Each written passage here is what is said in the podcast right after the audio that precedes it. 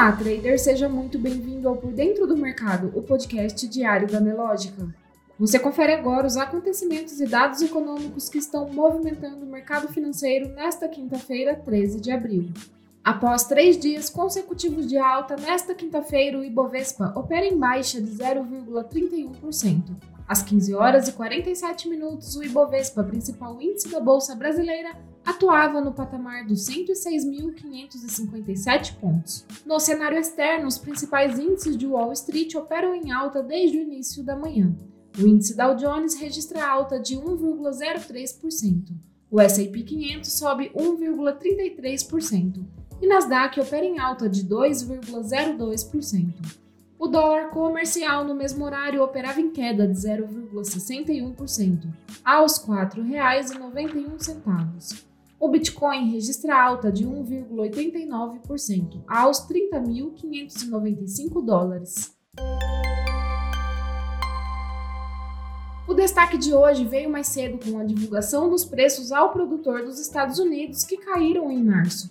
Os preços ao produtor nos Estados Unidos caíram inesperadamente em março, uma vez que o custo da gasolina diminuiu e há sinais de que o núcleo da inflação ao produtor está arrefecendo. O índice de preços ao produtor para a demanda final caiu 0,5% no mês passado, informou o Departamento do Trabalho nesta quinta-feira. Os dados de fevereiro foram revisados para mostrar que o índice ficou inalterado, em vez da queda de 0,1% relatada anteriormente. Destaque também para os dados do pedido de auxílio-desemprego nos Estados Unidos, que teve aumento de 11 mil na semana encerrada em 8 de abril, a 239 mil, segundo dados publicados nesta quinta-feira pelo Departamento do Trabalho. O resultado ficou um pouco acima da expectativa, que previam 235 mil solicitações.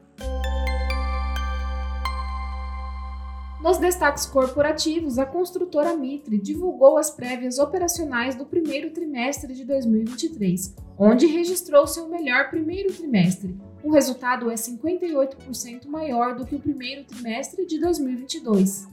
Construtora Tenda registra vendas líquidas de 600,3 milhões de reais no primeiro trimestre de 2023, uma alta de 3,8% em relação ao primeiro trimestre de 2022. A Cirela também comunicou a prévia dos seus resultados operacionais do primeiro trimestre de 2023, em comparação aos mesmos períodos de 2022. As vendas líquidas somaram 1,545 bilhão de reais no primeiro trimestre de 2023, uma elevação de 17,7% sobre a mesma etapa de 2022. A Ecorodovias, sua controlada direta ECS e suas controladas indiretas Ecorodovias dos Imigrantes, Econoroeste e Ecopistas concluíram as emissões de debêntures no valor total de 3,48 bilhões de reais.